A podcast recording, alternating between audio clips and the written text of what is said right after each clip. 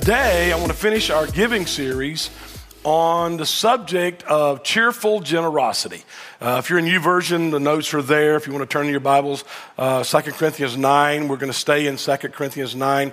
Uh, but I want to show you something today that I think um, will, it's, this is an internal thing. Giving, giving, we tend to view giving as an external. Well, we take our, you know, our credit card or our debit card or we take cash or we write a check for those of you that still write checks we do those types of things and we give that way it's a physical thing that we do but there's another part of giving that we don't talk too much about and that is the internal part of giving and that is where cheerful generosity comes into play so let's look at 2 Corinthians 9. Uh, let's start at verse 6 down through around to verse 11. He says, Remember this whoever sows sparingly will also reap sparingly. Whoever sows generously will also reap generously. Each of you should give what you have decided in your heart to give, not reluctantly or under compulsion, for God loves a cheerful giver. And God is able to bless you abundantly, so that in all things, at all times, having all that you need, you will abound in every good work. As it is written, they have freely scattered their gifts to the poor, their righteousness endures forever. Now, he who supplies the seed to the sower, and bread for food will also supply and increase your store of seed and will enlarge the harvest of your righteousness. You will be enriched in every way so that you can be generous on every occasion, and through us, your generosity will result in thanksgiving to God. Today, we're going to look at cheerful generosity. Um, it's interesting. The word cheerful here is, is an interesting word. It is the word, the root of the word cheerful is hilarious, where we get uh, our word, that's hilarious. Uh, and that's what cheerful means here. It's, it's, an, it's a hilarious aspect of giving, a hilarious aspect of who we are. I don't know how many, I don't know, I don't know if I've ever seen someone when they put their money in the offering buckets, woohoo! Yeah! I mean, every now and I heard someone go, hoo-ah, earlier. You know, and I've been in churches where they, when we, we're going to take up the offering, now, and everybody goes, ah you know, kind of polite. But what about the hilarious part of giving?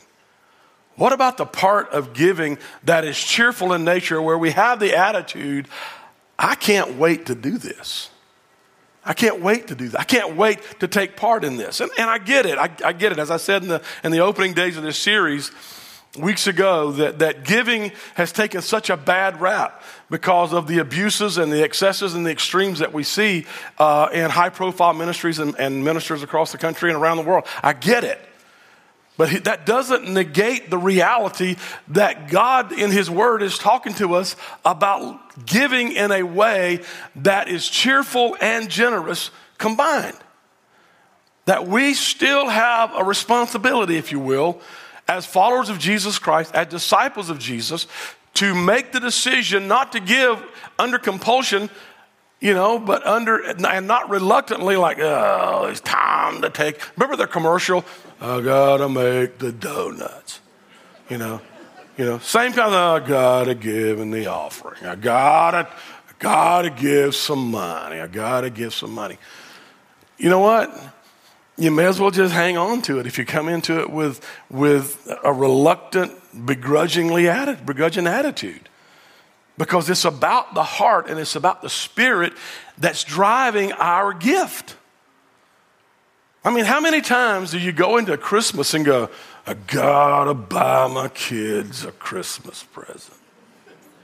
I gotta get my husband something for Christmas. I gotta buy my wife something for. I don't know what she wants. I don't know what. Look, look. I love Christmas. I love every aspect of Christmas except putting lights on the house. I don't like that so much. I don't like that so much. But I do it. You know why I do that? Because my wife loves lights on the house. And I love my wife, so I put lights on the house. Even up there in the woods. Nobody sees them. Nobody sees them. I mean, we're out in the boondocks. We're, in the, we're, the, we're the, the, the town square of the boondocks. Nobody sees our lights, but every night, lights come on. Kim comes home from work. She goes, Oh, the lights. And I'm going, Yes, thank you, baby. I did that. I did that. But when it comes to Christmas, I love Christmas. I love buying my kids presents. I love buying my wife presents. I love, I love, I love giving stuff. I just love Christmas. I don't like Christmas music so much. You know, I mean, there's like, no, no, there's not a lot of new stuff being written anymore. And so after about 20 minutes, you've heard all the Christmas songs, you kind of go, okay, let's just listen to something else. You know? But Christmas is just my favorite. It has always been that way. When I was a little kid, I was the first guy, I was the first one up in the house. Way before daylight, getting up, you know, knocking on my parents' door. Hey, can we go open the presents? Can we go get, go to bed? It's four o'clock. You know? And even, even now, I'm, I'm 60 years old. I'm the first guy up in the house on Christmas because I love Christmas. I love Christmas because it's a time of giving. It's a time of giving. It's a time when I can, I can do something specific and special for the people that I love dearly. There's an attitude surrounding that. Cheerful generosity is basically this, I think, and this is just a philism, okay? I believe cheerful generosity is the spirit of Christmas every day. It's that attitude of giving. It's that attitude of doing what I can do to help people, doing what I can do to advance the kingdom, doing what I can do to honor God with what He's given to me. That's, that's what it's all about. It's hilarious. It's not- hilarious means uh, noticeably happy and optimistic. Cheer, gener- generous means showing readiness to give more of something, whether it's money or time. More of something that is strictly than is strictly necessary or expected. Basically, generosity is above and beyond what's expected. Generosity is the quality of being kind and generous. So basically, if we're going to be cheerful, cheerfully generous, then we're going to be noticeably happy and optimistic with a readiness to give more of something that is necessary or expected. And it's a quality of our life, it's an attitude of our heart. It's something that's inside here that says, I am going to respond to the lavishness that God has given me, the lavish grace that God has bestowed on me. I'm going to respond to that in my giving of my finances, of my time, of the talent that I have to do things. Look at some examples from Scripture with me this morning. First, first example is in the early church, Acts 2. Acts 2, uh, if you look at 42 to 47, talk about how they devoted themselves to all these things. But verse 42, 43 says this All the believers were together and had everything in common. They sold property and possessions to give to anyone who had need. And I was looking it up in the various translations, and I found this translation that says this. It's actually an older version of the NIV. And it says this And no one had need of anything. A characteristic of the New Testament church in the book of Acts, the church in Jerusalem, just been formed just maybe a decade or two, maybe three decades after, after the death of Jesus is when all this is coming about. And they had, they had developed this attitude. They had developed this core value, this quality that no one in that church had any, they didn't have needs. Why? Because they were so ready to meet it. And the moment a need popped up, it was met. Even to the point of extreme where they would sell property. Somebody had a huge need, they would sell property and disperse it so that the needs could be met.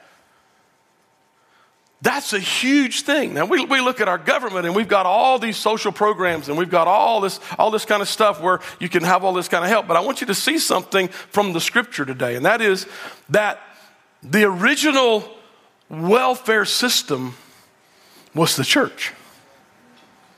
It was the church. The original way that people had their needs met happened in community through the church. And the early church, they would, they would, they, they would meet needs so quickly and so readily that actually they would say, no one had need of anything. That's how quick it would happen. We've talked about the Macedonians in here during this series, so let's look at them for just a second this morning. the Macedonians in, in, in 2 Corinthians 8, Verse 2 In the midst of very severe trial, now the Macedonians are going through this horrible time. But it says, in the midst of a very severe trial, their overflowing joy and extreme poverty. Now that sounds weird, doesn't it? Overflowing joy and extreme poverty. Welled up in rich generosity. Yeah, but they're poor people, they're in poverty. Why, why is there generosity in poverty? Because let me tell you something. It's usually not people that have a lot that have different that that uh, that are ready to give. It's people that have nothing that are more ready to give many times. What did we see last week in the in the widow that comes to the temple and she gives two coins? While all the wealthy people are giving basketfuls of things. But Jesus looked and he commends her. Why? Because she gave all that she had. She gave sacrificially. These people gave out of their, out of their influence. I'm not saying that if you have wealth that you're not a generous person. I'm just saying that it's very difficult sometimes. If you have a lot of means, to just give it away. Jesus talks about that. He talked about that with the, with the young man that we talked about last week. And if we'd have read on down, he, would, have, he said something like this. He said, You know, it's more, it's easier for a camel to go through the eye of a needle than a rich person to enter into the kingdom of heaven. Why? Because it's a lordship issue. It's an issue of the heart. It's an issue of the heart. Verse 3 For I testify that they gave as much as they were able and even beyond their ability entirely on their own. There, there it goes back to giving, decide in your heart, not under compulsion, not reluctantly, but decide. Decide what you're going to give. You decide that. I'm not deciding that for you. I'm not standing up here telling you if you give me a, give, give the church $1,000 that God's going to give you $10,000 or $100,000. But yet there are people that do that. I'm not telling you that. I'm telling you, you decide in your heart what gen- cheerful generosity looks like for you. And then do that. Do that. For some of you, you can do a lot. Some of you, maybe not so much. But if you come at it with a generous heart, when you come at it with cheerful, cheerfulness and generosity, then God looks at that and says, I'm honoring that because of the spirit in which they're giving. Mary, John chapter 12, we have this lady, you know, Jesus, says, Mary Martha's there at their house, Lazarus, all this kind of stuff. And Mary's there, and at some point in the evening, she takes and goes back to the back of the house. She comes out with a jar of pure nard, which is a, a very expensive perfume. It was not unusual. It's interesting. I was reading this with it culturally this week. It was not unusual for single women back in, in biblical days to have expensive jars of perfume. It was almost like it was, uh, it was an insurance policy or a retirement for them because it was worth a year or two of wages. And they would save up and save up and they would have this stuff. But she goes back in the back of the house. She comes out and she pours it all over the feet of Jesus. I mean, if you're going to do expensive perfume, I'm put a little bit behind your ear, maybe a little bit on your wrist. You know, no. I mean, do you get up in the morning, ladies, gentlemen? Do you get when guys when you put on your cologne, ladies when you put on your perfume? Do you take your shoes off and go? Shh? No. I mean, you might put some powder in your shoes or use odor eaters or something, but you don't spray perfume on your feet. But yet she comes out and she washes his feet. She pours it all over his feet. What, what an extravagant, cheerful generosity type of giving that we see in the life of Mary. So, where does this type of generosity come from? Where does, where does that, where, where do you see a church that comes together and makes sure that no one that's a part of that community of faith has anything, has a need. What happens with, with people that are unbelievably impoverished, that go above and beyond what is expected of them, and even beyond think because no one expects them to do it, but yet they go so far above it, even in their poverty? What happens to what's going on in the heart of a woman that comes out and pours her retirement on the feet of another individual? Where does that type of generosity come from? Where does that type of giving come from? Well, a cheerful, generous spirit comes from an intimate knowledge of a single passage of Scripture. Oh, now, Phil, you've always told us that you can't build doctrine around one single. I'm not building a doctrine. I'm just simply saying if you want to know where that type of cheerful generosity comes from, you have an intimate knowledge of this passage. It's in the book of John. Chapter 3, Jesus was having a conversation with a Pharisee. Now, this Pharisee is a very special type of Pharisee. This Pharisee actually believes in Jesus, but he's not ready to come out publicly with it because the other Pharisees were going to kill him. He knew they didn't like Jesus. He knew they were plotting his death, but yet he comes to Jesus in the night. His name's Nicodemus. He comes to Jesus in the night. And he's having this conversation, and Jesus starts telling him, You must be born again. And it confuses the guy. He goes, What do you mean I must be born? I can't enter into my mother's womb a second time. And Jesus said, Unless you're born of water and of spirit, you have no part in me. And so Jesus goes into this conversation with this Pharisee who's a closet follower of Christ about how to become a follower of Jesus. You have to be born again. And he gets down, he talks to all, talks through all the nuances of it, and then all of a sudden, right there is a verse that just jumps off the table, and Jesus says something very important. In verse 16, he says, For God so loved the world For God so loved the world that he gave his one and only Son, that whoever believes in him would not perish, but have eternal life. In this moment, we get the example of cheerful generosity from one passage of Scripture. God loved and God gave. God loved. And because He loved, He gave. God is first and foremost the most gracious giver of all. You said, but God, he, God is, he owns all everything. He owns, yes, he does, all that kind of stuff. But I want you to understand something this morning. God gave more than the widow who gave all she had. God gave his only son. God loved you, and God loved me so much that he said, I am going to give the most prized possession that I have, the most important thing in my life. I am going to give you my son. That he's going to go to a cross, he's going to die for you, he's going to shed his blood for you, and his blood is going to wash away every stain of every sin that you've ever committed the sin of your past, the sin of your present, and the sin of your future. My grace for you is coming through my son. And I am giving that to you because I love you. Now, listen to me.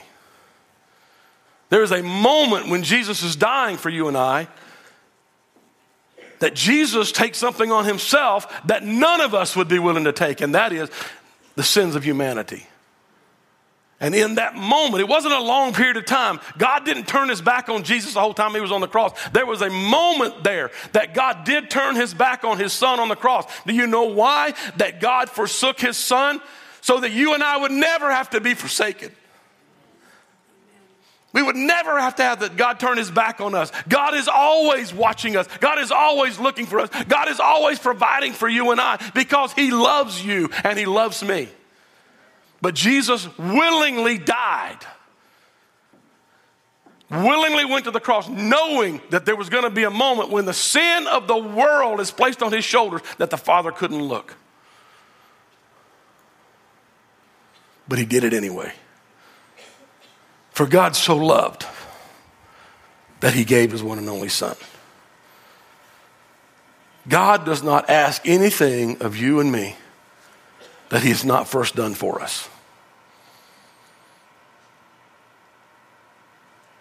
He doesn't ask anything of you and I that He has not already first done for us. And here's a thought. write this down if you want to, because this is important. We are most like God when we give. Now, he ain't talking about finances. Yes, he is. He's talking about giving everything. If he is the Lord of your life, then that means all of your time, all of your talent, and all of your treasure, first and foremost, comes from Him, but also belongs to Him.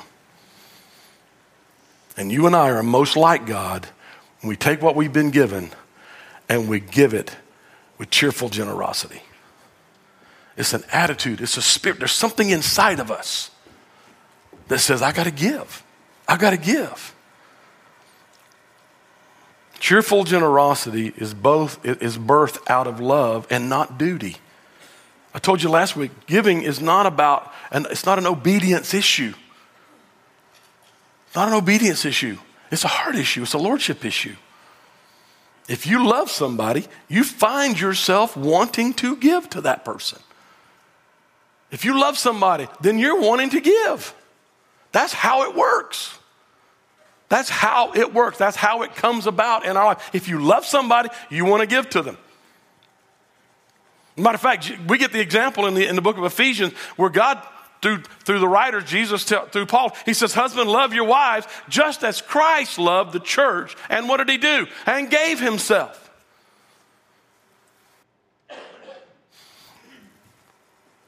Giving is a part of loving. It's a part of loving. If you love your husband, if you love your wife, if you love your children, guess what? You have a giving attitude and a giving heart toward them. If you love your friends, you have a giving attitude and a giving heart. If you love God,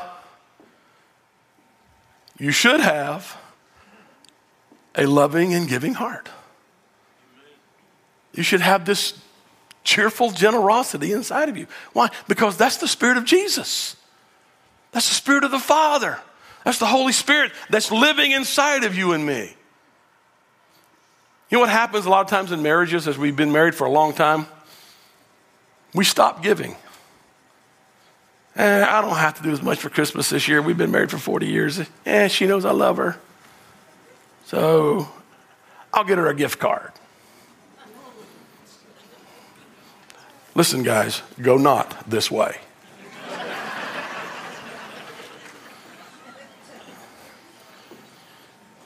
Go not this way. Listen, I'm telling you, I've been married 40 years. Go not that way.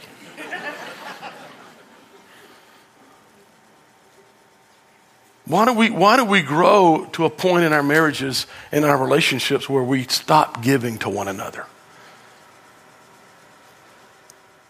Why would we think that as a follower of Jesus Christ, that it's okay to not give? of our time, talent, and treasure. I mean, you know, we, we say here we want to know God, we want to live connected, we want to make a difference. Well, if you know God, if you want to know God, guess what? Then you're going to love God. As a matter of fact, the greatest commandment that, we were, that we've been given is Mark 12 30. Love the Lord your God with all your heart, all your soul, all your mind, and all your strength. All, all, all, all, all. So I want to ask you this morning, and this isn't the closing, I still got a few more minutes.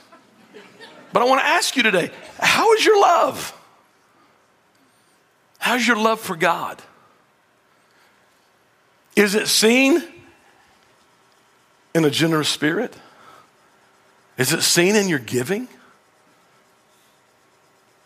Is he the Lord of your time? Is he the Lord of your talent? Is he the Lord of your treasure? Can, he, can people see your love of God in your cheerful generosity? Because that really is the litmus test. That really is a litmus test. A lot of people come to church every Sunday, not just here, but everywhere. I don't know who gives what here, okay? I, I have no idea. The only time I have any idea what anybody gives is when we're, when we're putting the board of directors in place because as people that manage finances and determine budgets for this church, if you're not giving, then you don't have a say. But I just want you to understand something this morning. I don't know who, what you give. There's only been one other time in, in years and years of being the pastor here that I've asked for somebody's contribution report. And it was a person about 10 years ago that they were so negative and they were complaining about every single solitary thing and, and gossiping and discord, and they came in to see me and they were just tearing into me, and I finally just stopped. I said, Hold on, hold on a minute. I called my bookkeeper and I said, Bring me the, bring me the contribution report on Mrs. So and so. Looked at me, she said, What are you doing that for? I said, Because before we go any further, I want to know what you're doing financially at Gen U. What does that have to do with anything? It has to do with everything because I'm going to tell you something, guys. If you're not giving of your time and your talent and your treasure, now look, I love you. You know that, right? Yes. This is always a scary thing because you know when someone says, you know, I love you, but they're going to open you up like a Christmas turkey. But listen to me. In the kingdom, at Gen U, if you're not giving of your time, your talent, your treasure, you got no business complaining about anything. Amen. So just hush. Amen. Start giving and then we'll talk. Start serving, and then we'll talk. You can enjoy the benefits of this place. And this is a great place. This is the greatest church on the planet. I'm going to tell you straight up. It's the greatest church on the planet. You're the greatest congregation that there ever has been. And I love you. I love you. But I'm telling you that if we don't develop cheerful generosity in our spirit, then we're not emulating God. We're not, we're not close to God in our lives. Cheerful generosity comes down to three things, and I am closing with this. The first is this it's, it's, priorities, really, is what it is. Okay, there's three of them. First one respond to need, not to pressure. Respond to need, not to pressure. What did we read earlier? Each of you should give what you've decided in your heart to give, not reluctantly or under compulsion, because God loves a cheerful giver. The second priority is this have an open heart and an open hand. An open heart and an open hand chapter 8, verse 11 of 2 Corinthians. Now finish the work so that your eager willingness to do it may be matched by your completion of according to your means. For if the willingness is there, the gift is acceptable according to what you have, not according to what one does not have. Have an open heart and an open hand. Don't hold on tight to the bank account. Don't hold on tight to your time. Don't hold on tight to, to your talent. Open your hand. Give. Give. Give cheerfully. Give generously. Give with an attitude of gratitude that says, God, you have forgiven me, and I'm choosing to give in response to that grace. The last thing be a river, not a reservoir. Be a river, not a reservoir. Been to, the, been to Israel three times. We always go to the Dead Sea. When I say, how many of you have been to the Dead Sea? Anybody seen? Look it up. Google it. Look it up. It's a nasty, stinking area. It's in the middle, literally, of nothing. But the problem is that everything flows into the Dead Sea, but there's no outlet. And because there's no outlet, it's stagnant and it dies. Every time we go there, we stop there for a little bit and people don't want to get into it. They can't. I'm not getting in that stinking, nasty water. I let people, they go down, they waller in the mud. I mean, literally, I mean, people from every nationality on the planet, they're all down there wallowing around in the Dead Sea mud. You can buy it. You can buy bags of it. Supposed to have all kind of good stuff in it. It's mud. It's mud. My daddy and mama raised me that when you get mud on you, you wash it off. You don't waller in it. But they did. But the problem with the Dead Sea is not what comes in, is that there's no outlet. A reservoir holds something. A river is running and it's flowing. Have you ever wondered why Jesus said, out of your innermost being will flow rivers of living water, not a reservoir of living water. Because it's replenishing. It's replenishing. It's free flowing. It's pure. It does the things that it needs to do. Be a river, not a reservoir. Because here's what he says He who supplies seed to the sower and bread for food will also supply and increase your store of seed and will enlarge your harvest of your righteousness. You will be enriched in every way so that you can be generous on every occasion. And through us, your generosity will result in thanksgiving to God. Acts 20, 35. It is more blessed to give than it is to receive. Cheerful generosity is a defining characteristic in your journey to follow Jesus Christ. And with that, I'm done. Let's stand. Mm. What are you going to do with this?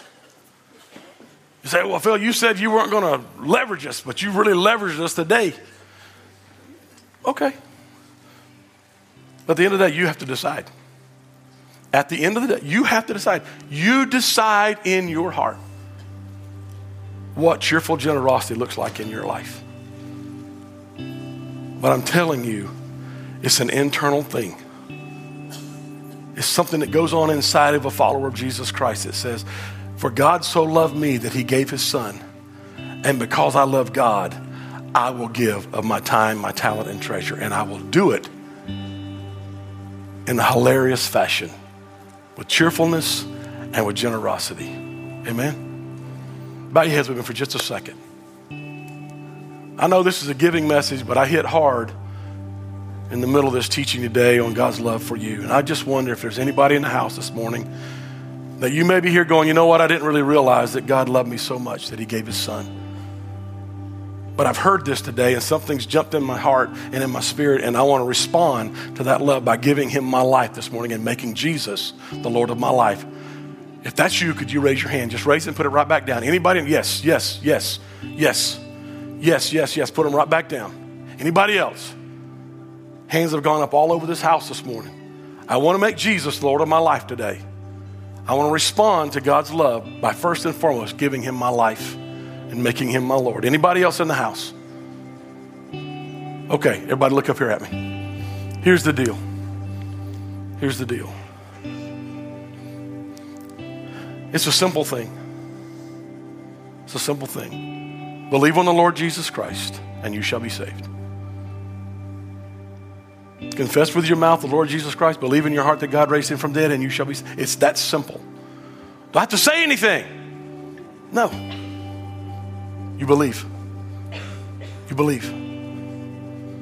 In a few weeks, maybe before, maybe we'll try to do it before Christmas. We can get it in. We'll do a water baptism on a Sunday morning here when you can make your public profession of your faith. But getting to know Jesus is not about saying some formatted prayer. If you want to do that, we can do that. But it's simply this Jesus, I believe in you. Jesus, I believe you're the Son of God. Jesus, I believe that God raised you from the dead. And I want you to be my Lord. That's a belief system. That's how you become a follower of Jesus Christ. And then you move from there, from that belief to following his commands and following his teachings and getting to know the word and getting to know him. But for the sake of those in here that might be traditional and feel like we got to say a prayer, let's say a prayer. All right? Dear Lord Jesus, come into my life. I want you to be my Lord. I believe you're the Son of God, that God raised you from the dead. I give you my life. And I love you, Jesus. Amen. That's it. That's it. Hands went up all over this house. If you believe that today, guess what? You are now a child of God. And I'll tell you something else. Yeah, come on. Join the angels in heaven this morning. Join the angels in heaven this morning. All right, let's take our elements. Your first act as a believer this morning, your first act as a Christ follower is to come to the Lord's table. Let's take the bread and lift it up.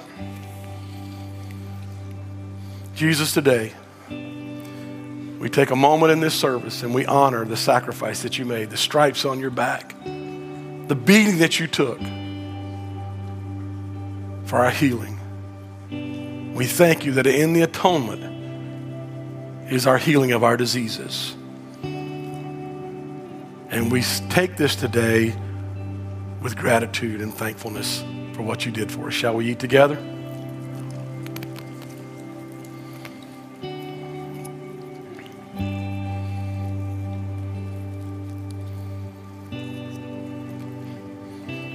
Take the cup, let's lift it. Jesus, you willingly laid down your life and you shed your blood so that our sins could be forgiven. And today we say thank you that we are redeemed by the blood of Jesus Christ. Shall we drink together?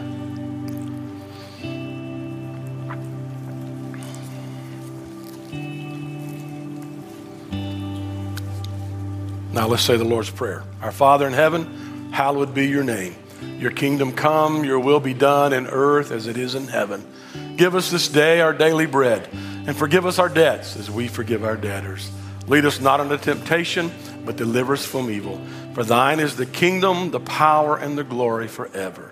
Amen.